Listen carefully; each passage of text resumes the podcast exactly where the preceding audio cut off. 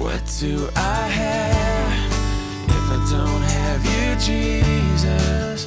What in this life could mean anymore?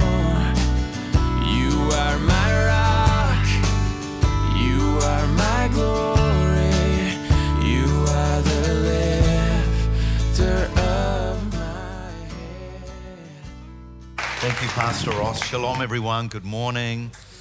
It's an honor to be here from Israel, where I've lived for 28 years. I immigrated from a place called New Zealand. Um, geographically, they say it's the furthest place from Israel. And um, I came through, um, I came to Israel during a wave of immigration from Russia. There were a lot of Russian Jews going back to the land. And um, these days it's mainly French, English, um, uh, French, English, South African, and Latin American Jewish people coming back. Some people look at the scriptures, the prophecies, and say, This is a fulfillment of prophecies. I will scatter you among the nations, and one day I will bring you back. So it's exciting to be part of that. And uh, yeah, um, I don't have time to go over the last 28 years, but in short, uh, I, when I immigrated, I learned the language, um, served in the Israeli military, uh, worked in a messianic bookshop for 12 years.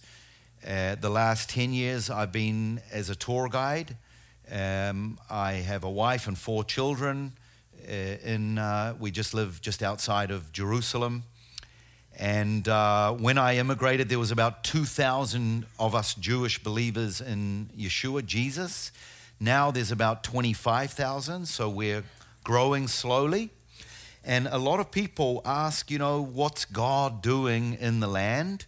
And uh, that's not the, the theme of my message this morning. But before we get to that, just briefly, it's not so easy to interpret what's going on in the land. One thing I try to differentiate is be, between what's going on on a political level and what's going on from a spiritual level, meaning you can look at the news, you can listen to the news and interpret it through a political uh, perspective, and you can look at it through a biblical perspective. What is going on, and is what going is what is going on something to do with end time biblical prophecy? And I certainly believe that it is what's happening. Um, after all, you know, for 2,000 years living in exile and uh, through the ashes of the concentration camps in Europe, we have a resurrection, so to speak. The state of Israel is born. And now Jewish people coming back, and we have Jews from all around the world, all different kinds of Jews ultra Orthodox Jews, Orthodox Jews, Messianic Jews, liberal Jews, conservative Jews, traditional Jews, orange Jews, pineapple Jews, you name it, all kinds of Jews. and um, kind of almost like the days of Nehemiah when the Jewish people came back from exile. Uh, they were under kind of an onslaught and they had to build up the broken walls and the altars and the temple with one hand and they had to have a weapon in the other hand. And we need security and uh, want to thank you on behalf of Israel for your prayers, which are a big part of our security, I believe and also your tax money because we get a certain amount of money every year from the administration here that goes towards our defense forces. Uh, we've actually got uh, now, well, it's been ordered about 50 F 35 stealth jets, and we've got our first four. And apparently, we have the rights, not only when we purchase them, but to actually modify them to our liking, which means we can have uh, two, two people in the cockpit instead of one. So, and apparently, when, after we, uh, we modify them, they're even better than uh, the original. So I always say, hey, if we're really good Jewish businessmen, we'll get them, we'll purchase them, modify them, and sell them back at a profit.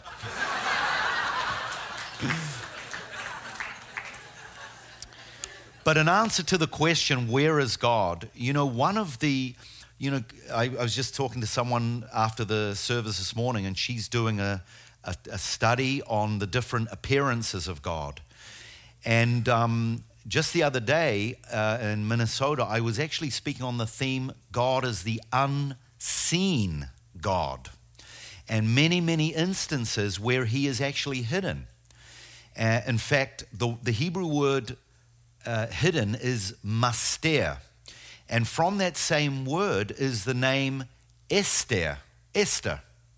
And if you look at the book of Esther, you will not find God in any of those pages. And yet, if you look at the events, it is so clear that God is moving. And the mystery of Esther, who was told to hide her identity, she was hidden. Remember? Mordecai told her, Don't say whose people you're from. And uh, Mordecai just sitting at the gates and overhearing an assassination plot, and it was recorded in the Chronicles. And uh, then this wicked man rose up called Haman. Okay, none of you know what we do, but when we celebrate the feast of Esther, we read the scroll of Esther, and all the kids dress up as either Mordecai or, or Queen Esther and we actually tell the story word by word. And whenever you come to the name Mordecai, everyone goes, Yes. And when you come to the name Haman, everyone goes, Boo. And it's a lot of fun. we dress up. Why do we dress up? Because we also hide our identity.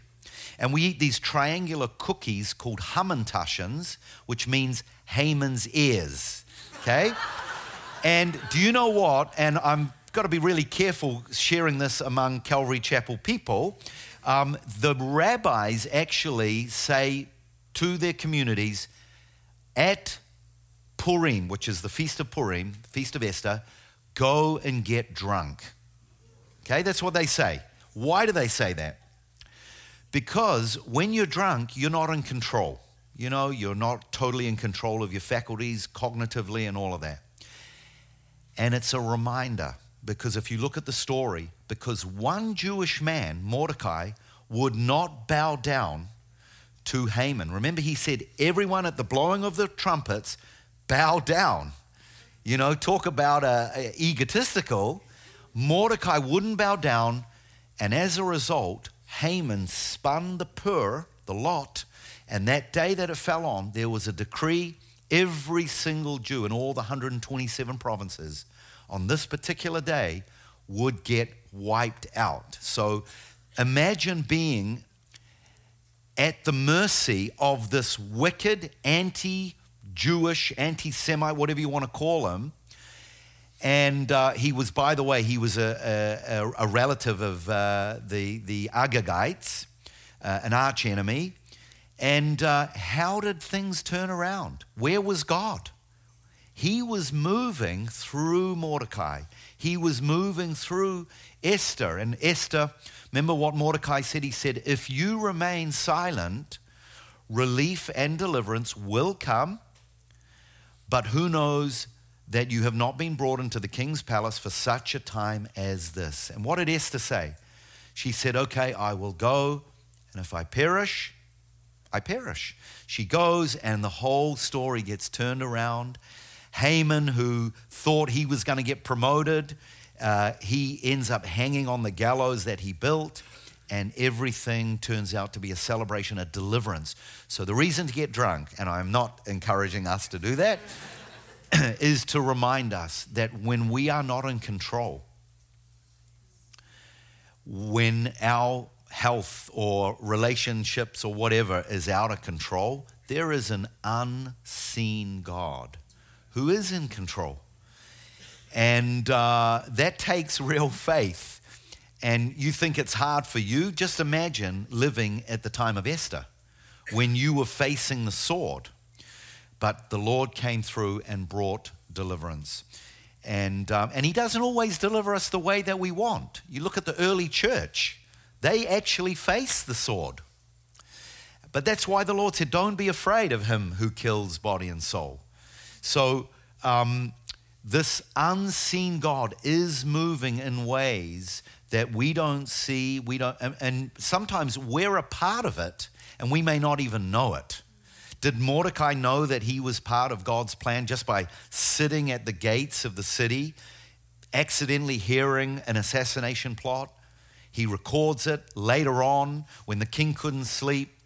He asks for the chronicles to be brought and he happens to open it up at that very story. So um, don't underestimate, you know, your place in life. Anyhow, that's got nothing to do with what I want to share this morning. So if you have your Bibles or cell phones, turn with me to the Gospel of John, chapter 4. I want to talk this morning about the theme the Lord wanting to set us free. Wanting to set us free. And the living waters that He offers us in order to set us free. Um, I said this in the early morning service, and I'll say it again. when you read your Bibles, try to retell the story as you are reading it. Try to go back 2,000, 3,000 years Go back to the context. What was going on in the day, socially, culturally, uh, historically? That is the key to understanding the Bible, context. And ask yourselves who was writing it? What, who was he writing to? What was the purpose of the author in writing it? Was it theological? Was it historical? Um, and these will help unlock the Bible.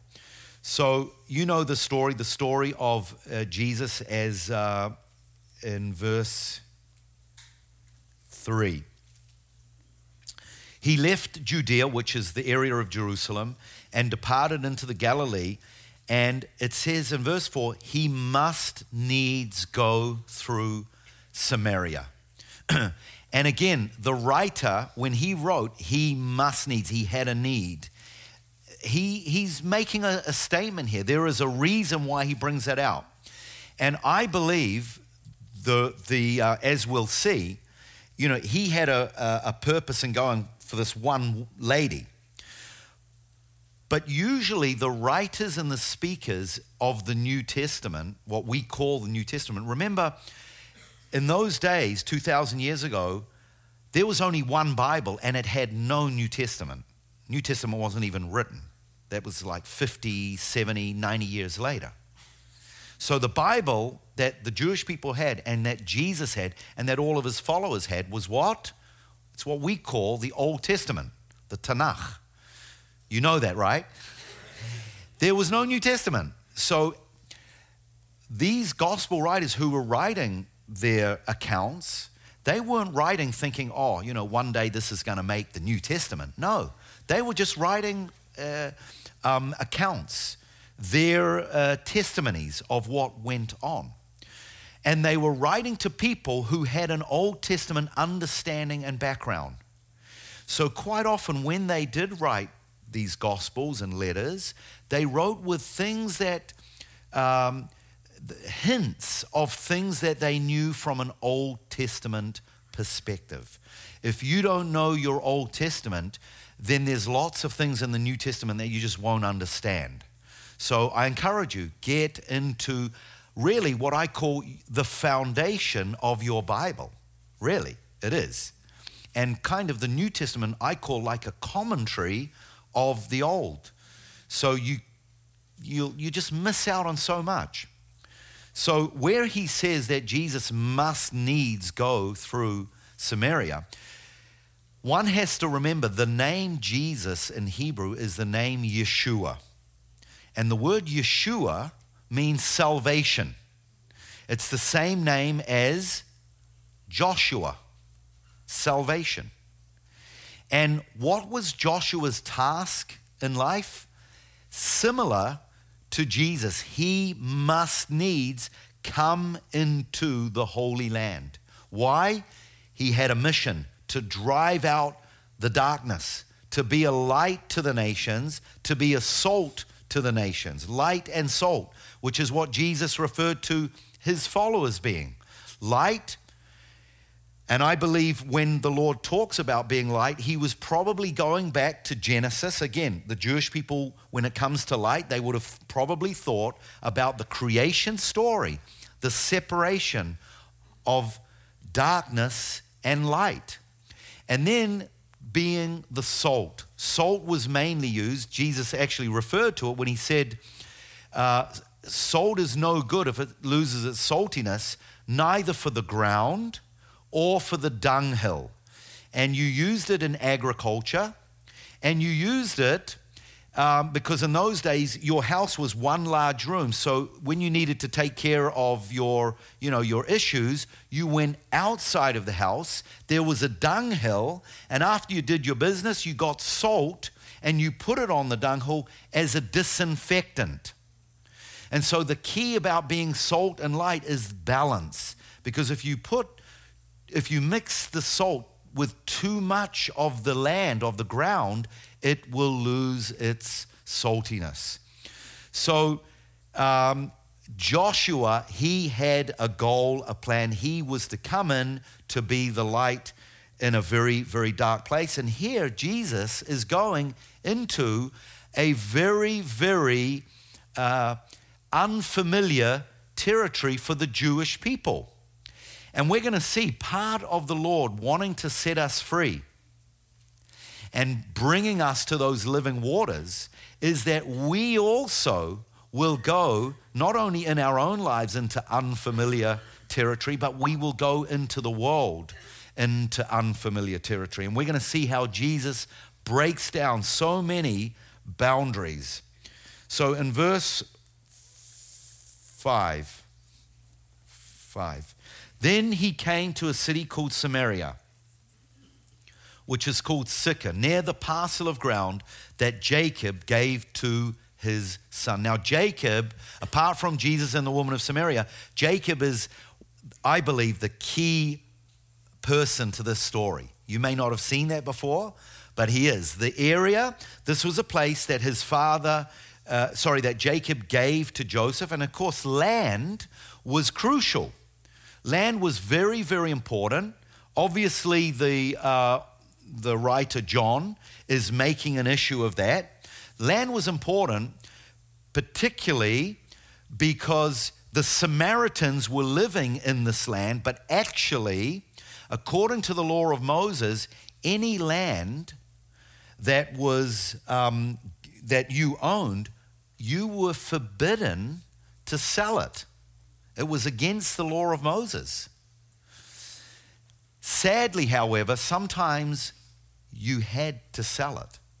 Because if there was a drought, if there was a famine, uh, you first would use your money, and when that ran out, you would sometimes maybe use your livestock. And if that ran out, you had to give your land. And even when that ran out, you sometimes had to give yourself. You became a slave. However, the good Lord gave another law that every 50 years the land could be redeemed for nothing. And what's that? The year of Jubilee, where all prisoners were set free, where all debts were forgiven, and all land was returned back to uh, the people. And uh, just as a little side note, I'm not one of these sensationists that look at what's happening in Israel and thinking this must be end time prophecy. But what's interesting, just over 100 years ago, after the Ottoman Muslim Turks had been ruling the land for 400 years, the British came and took over the land. That was in 1917, okay? 101 years ago. We just celebrated that 100th anniversary. When the British took over the land, one of the leaders was a man called Mr. Balfour, and he declared the famous Balfour Declaration. Has anybody heard of that? The Balfour Declaration is when the British said, We, on behalf of Her Majesty's government, are in favor of a national homeland for the Jewish people. Now, can you imagine if you were Jewish living around the world, particularly in Europe, and the the British, who are now in control of their ancient homeland, say, We want to help the Jews come back to their ancient land. So that's why many, people, many Jewish people started to come back. So that was in 1917. So remember, I said 50 years is the year of Jubilee where land gets ta- uh, given back? So that happened in 1917. What happened six, uh, 50 years later? It was the 1967 Six Day War. And in that war, we gained Judea and Samaria and the Golan Heights. That is a big part of our ancient land. That's the heart of our ancient land because Jerusalem, the Temple Mount, was in East Jerusalem. Now, just to take it a little bit further, what happened 50 years after the 1967 war? 2017, a man called Donald J. Trump moves the American embassy from Tel Aviv to Jerusalem, declaring that Jerusalem is the undisputed, eternal capital of the Jewish people. And by the way, and I shared this last night, when he did that, Jewish people all around Israel, particularly Jerusalem, they put posters up everywhere with a picture of Donald J. Trump and with the words, We love Jerusalem. And in the word Jerusalem, the three middle letters in red, blue, and white, USA. They are the three middle letters of Jerusalem. So I just think it's quite an interesting thought. 50 years, 1917, the Balfour Declaration, 1967 war, and then 2017. And by the way, and you can buy this on eBay, there is a new coin that's come out. Have you heard of it? It's a Cyrus Donald Trump coin. I kid you not. Cyrus was the man from Persia, the same place where Haman came from, who allowed the Jews and helped the Jews and funded the Jews returning back to their land and to rebuild the temple. So, if that's the case with Cyrus, why is Donald Trump on this coin? And what is uh, what? And, and by the way, Cyrus, if you look in the book of Isaiah, where God says, Behold my servant, my chosen, he was talking about Cyrus. In the Hebrew, the word for chosen or servant is the word Mashiach. And that is the Greek word for Christ, which literally means anointed one. So Cyrus was this anointed figure that God was going to use. He wasn't even a believer in the true God. He was going to use to bring the Jewish people back. So don't underestimate who the Lord can use, even Donald J. Trump.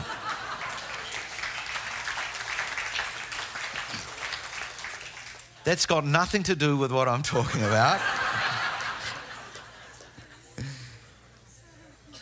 So the Lord is in the area of uh, where, where uh, Jacob gave this land to his son Joseph. Very important area. And Jesus would have known the story better than any of us. And uh, verse 6 Now Jacob's well was there. Jesus, therefore, being wearied from his journey, sat at the well, and it was the sixth hour. You know very well how important wells were. Wells speak of what? Life, water. You know here in California with your droughts how important water is. Uh, verse 7 Then cometh a woman of Samaria to draw water, and Jesus said to her, Give me to drink. His disciples had gone away into the city to buy meat. Notice how Jesus waited till his disciples had gone. Why did he wait? Because this was a very, um, I don't want to use the word immoral, but it was socially unacceptable for not only men to speak with women, but in public. So notice how Jesus is crossing some boundaries here. He's crossing social boundaries, he's crossing gender boundaries. And uh, and um, religious boundaries because the Samaritans and the Jews were kind of enemies. And the main reason is because the Samaritans believed that Samaria was the true cultic place of worship. The Jewish people believed that it was in Jerusalem. So, verse 9 then says the woman of Samaria to him, How is it that you, being a Jew, ask me for drink, who are a woman of Samaria? For the Jews have no dealings with the Samaritans. Jesus answered and said to her, If you knew the gift of God and who it is that says to you, Give me to drink, you would have asked him, and he would have given you living water. Now Jesus is t- going from something natural to something deeper, supernatural, or spiritual. Now, something else about the Bible, you'll notice from Genesis to Revelation, the writers, the speakers, the authors, they commonly will, to try and uh, express a way of understanding God, they will use a metaphor, a synonym and quite often it's nature. You know, look at the book of Psalms. Uh, the Lord is my rock and my fortress. The Lord is the shade at my right hand. Deep calls to deep at the sound of your waterfalls. Uh, man is like a tree planted by streams of living water. And it's all the way through the scriptures.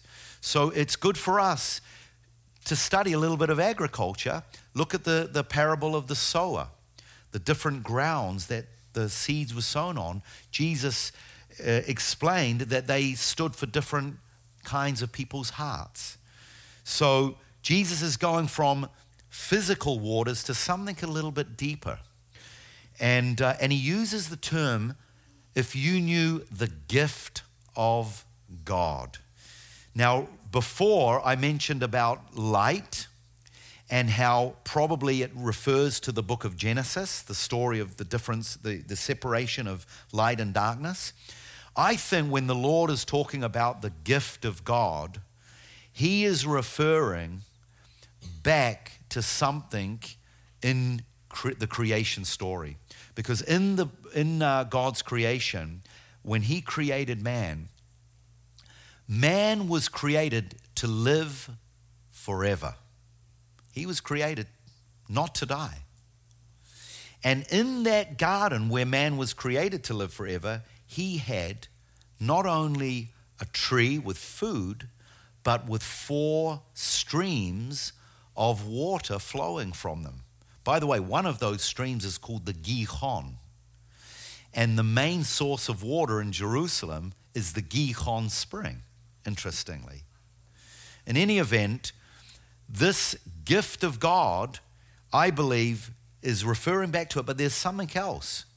After Adam sadly chose the wrong tree, the, the good Lord pronounced the consequences, but at the same time, he also gave a prophetic word of redemption that one day the seed of a woman will crush the serpent's head. So, even in the midst of a mistake, a sinner, uh, going outside of God's boundaries, the Lord gives the, the gospel message uh, one day.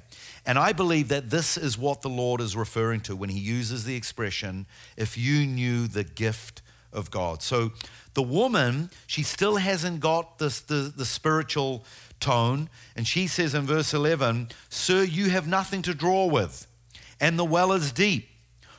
Where will you get this living water from? Are you greater than our father Jacob, who gave us the well and drank himself and his children and his cattle?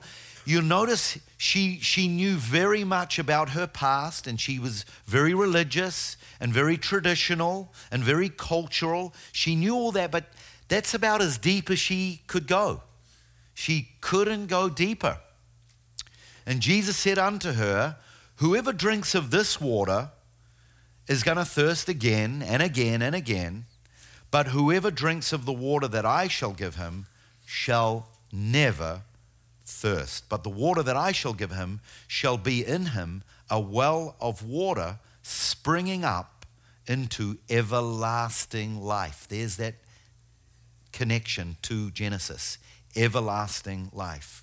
The woman said, Sir, give me this water. Okay, now she's, uh, she, her, you know, he's got her attention. Give me this water.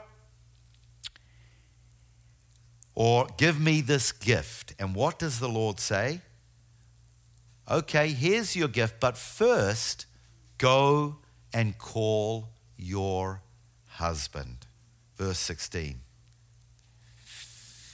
So, on one hand, the Lord is saying it's a gift, but it's going to cost you a little bit. So the woman said, Well, I have no husband. And that was true. Jesus said, uh, You have said well that you have no husband. You have had five husbands, and the one that you've got now is not your husband, so what you said is true. And I think she was trying to pull one over his eyes by saying, You know, I don't have a husband. And who does that remind us of? Jacob. That's how Jacob was. a, a, a, a, cheater, a liar, a deceiver, trying to get the blessing of God when he didn't need to do all of that. The woman said to him, Sir, I perceive that you're a prophet. the spotlight is on her, and she's starting to sweat. I perceive you're a prophet. Our fathers worshipped in this mountain, and you say that in Jerusalem is the place when men ought to worship. Once again, she's still very religious, very traditional. She knows all of that, but she hasn't quite got what the Lord is saying. And so Jesus said, Woman, believe me, the hour is coming when you shall neither worship in this mountain nor at Jerusalem worship the Father. You worship actually what you know nothing of. That's what he said. We know what we worship. Salvation is of the Jews, but the hour is coming. And then he says, and now is, when the true worshippers shall worship the Father in spirit and in truth, for the Father seeks such to worship him. God is spirit, and they that worship him must worship in spirit and in truth. The woman said, I know that when the Messiah comes, she obviously knew what was going on in the land, that the Jews, the Samaritans, were wanting uh, some deliverer to come and overthrow the Romans. I know that when Messiah, this deliverer, comes, which is called the anointed one, Christ, when he has come, he will tell us all things. And Jesus said unto her, I that speak unto you am he. I am he, or I am. And John, I believe, mentioned that because the first reference of that is just before the deliverance at the Passover, when Moses was at the burning bush and the Lord revealed himself as the great I am. Jesus is breaking through so many boundaries here geogra- um, uh, cultural boundaries, gender boundaries, religious boundaries, and now he's going to break through religious boundaries because in that day, according to the Jewish people, according to the Samaritans, there was only one place to worship, and it was geographical. It had to be at a certain place at a certain time. Three times a year, the Israelites were commanded to go up to Jerusalem. And the Lord is saying, Woman, the time is coming, and now is. You don't have to go up to Jerusalem anymore. You don't have to take that long journey. You can worship right where you are in spirit. The Father is seeking those people. And then he breaks through another barrier because once you got to Jerusalem, how did you worship? Through the sacrificial system. And if you didn't take a sacrifice with you, once you got there, you went to the marketplaces and you paid for a sacrifice, whatever kind you, you needed. And then you would walk up the stairs. And some of you that have been on tours, remember those southern stairs that you walked up where you had your sacrifices and then you handed over those sacrifices to the priests. And the Lord is saying you don't need to go through that ritual anymore. You can worship wherever you are in spirit and in truth or reality. Now, what does that second part mean, truth and reality? Well, in those days, there were many different kinds of sacrifices that you could offer up. There were the sin offerings, there were the guilt offerings, there were the peace offerings, there were the whole offerings, there was the burned offerings, there were the fellowship offerings, there were the wave offerings, the heave offerings. They were all different sacrifices for different issues and different needs. And Jesus is saying, you don't need to do all that because the reality of that type has come. And I am He. And that means, ladies and gentlemen, for us today, the same. We don't have to go to Jerusalem, even though I want you to sign up for, you know, the tour. we don't have to go to Jerusalem. We don't have to bring a sacrifice anymore. But instead, by faith, we come to the Father, the unseen God, and we offer Jesus as our sacrifice. And that means if we have a sin offering, a sin issue, any all of us have sin issues. We offer Jesus as our sin offering. What about guilt? That's another offering. A lot of people struggle from guilt. Things that they've done, things that people have done to them. And they can't let go. And they cannot believe that God could ever forgive them for that. This, yes, but this, no. Just look in the Bible. Look at the king of Israel, David. He was the king, he was the leader. And what was his sin? Look at the apostle Paul, the leader of one of the leaders of the church. What was his sin? He was a murderer. So there's nothing that God cannot forgive and take away that guilt. And by the way, the way they did it is the high priest on his breastplate, he would have the 12 stones representing all the 12 tribes and he would lay his hands on these sacrifices, transferring the sins of those people. Jesus is our high priest. He bears the sins, and they're all transferred into him. He is the fulfillment. And so, friends, this is what Jesus meant when he says that the time is coming and now is when you can worship the Father in spirit and in reality. He is the reality. So I want you to consider that. And these, when we come into a greater understanding of this, these are the living waters that flow in us. Because in the book of Ezekiel, chapter 47, there's a picture of an altar, and it says, From the altar flow rivers of living water. And where those rivers of living water touched, when they went down, when they're one day going to go down into the Dead Sea, it says, Everywhere the waters touched shall be made whole. And friends, let those rivers of living water flow.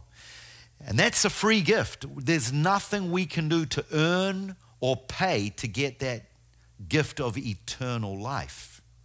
However, the greater capacity we open our hearts to the Lord, the greater healing, the greater drinking we will experience. And that's why the Lord touched on this uh, woman.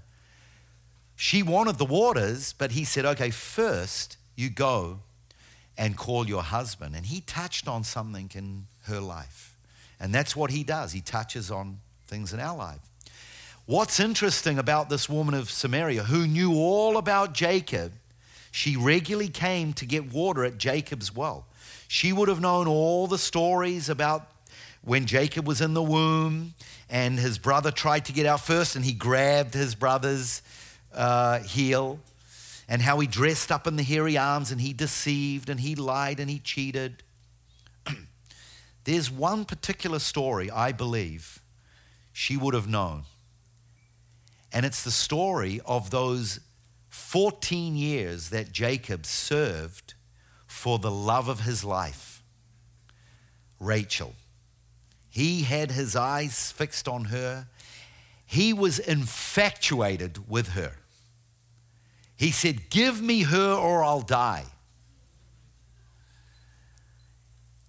And, you know, the, the, the, uncle Laban deceived him and he, had, he got Leah instead.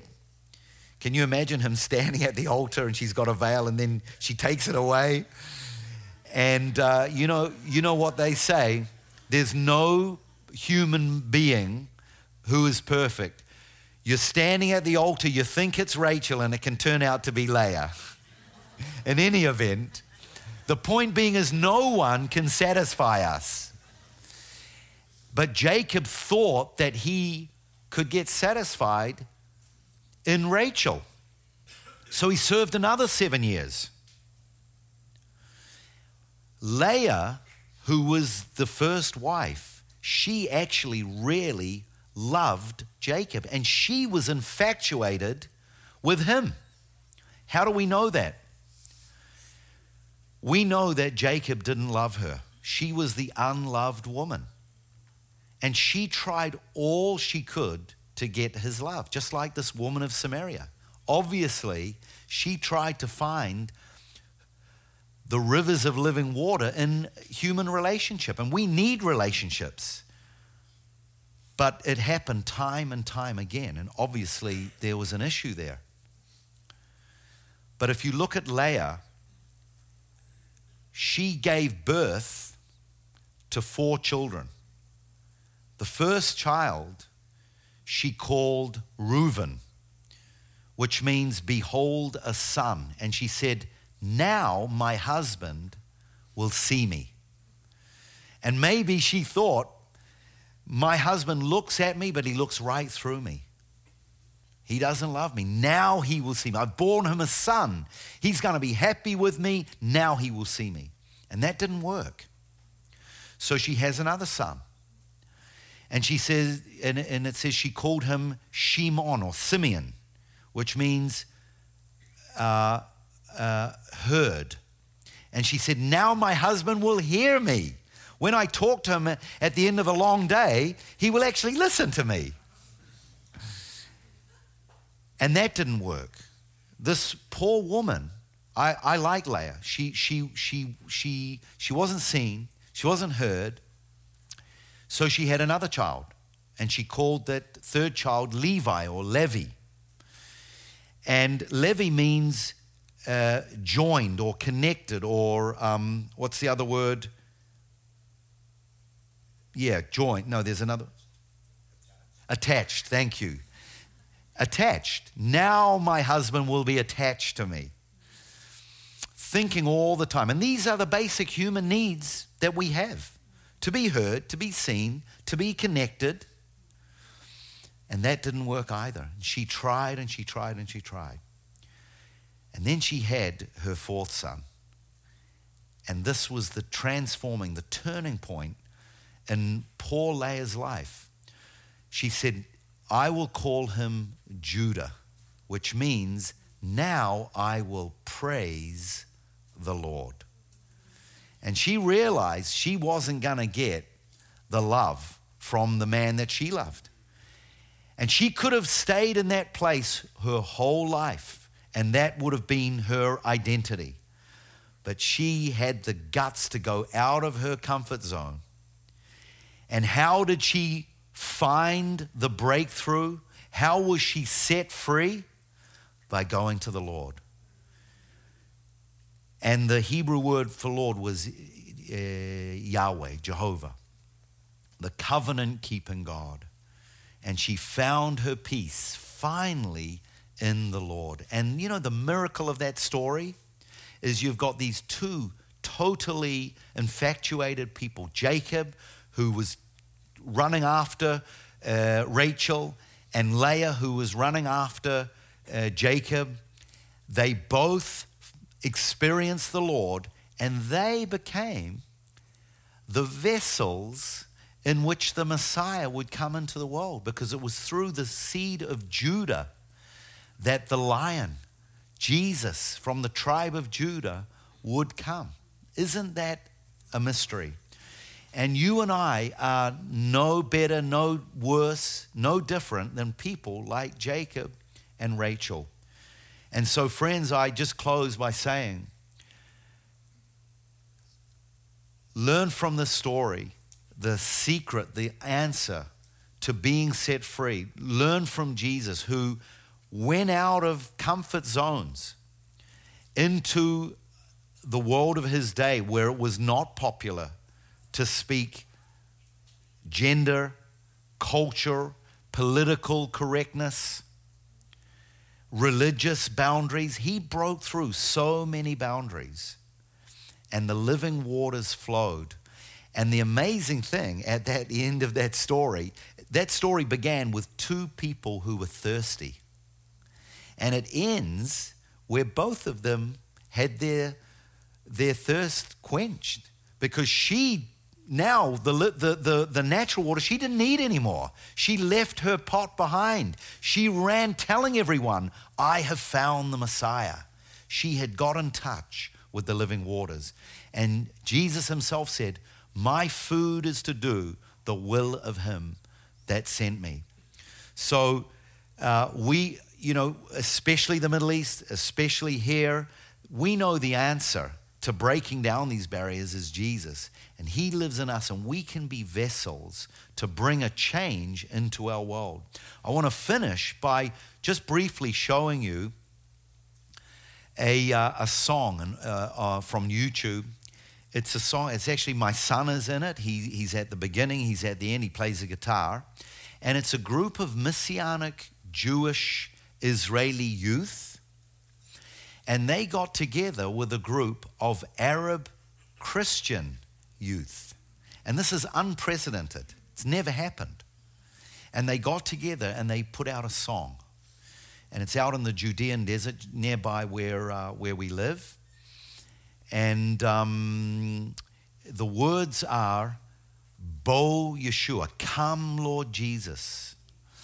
And it talks about the Spirit and the bride say, Come. And he who is thirst, come and drink freely from the living waters. Enjoy it. Let's close in prayer. Father, thank you for the story. Thank you for the mystery how you come to us in so many ways. And we thank you for this picture of living waters and show us how to apply that to our lives. Thank you, Lord, that uh, you are the sin offering, the guilt offering, the peace offering, the fellowship offering, the whole offering, the burned offering. Thank you that through your blood we are reconciled to our Father, and that we have Chaye Olam, eternal life. Pray your blessing on us all here, and may we go out and be the, the light and the salt, bringing change into our world. We pray, Lord, for peace in the Middle East and Jerusalem. We pray for more reconciliation between Jews and Arabs. Pray, Lord, here for California as well. Pray your blessing on the church here and that they would rise up and be a blessing.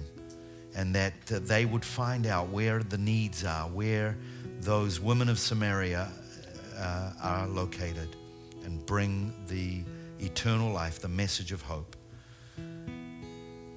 Amen. You have been listening to the Rocks podcast. Our regular services are held on Sunday mornings at 8:30 and 10:30 a.m. in Santa Rosa, California. If you'd like to learn more, please visit our website at cctherock.org.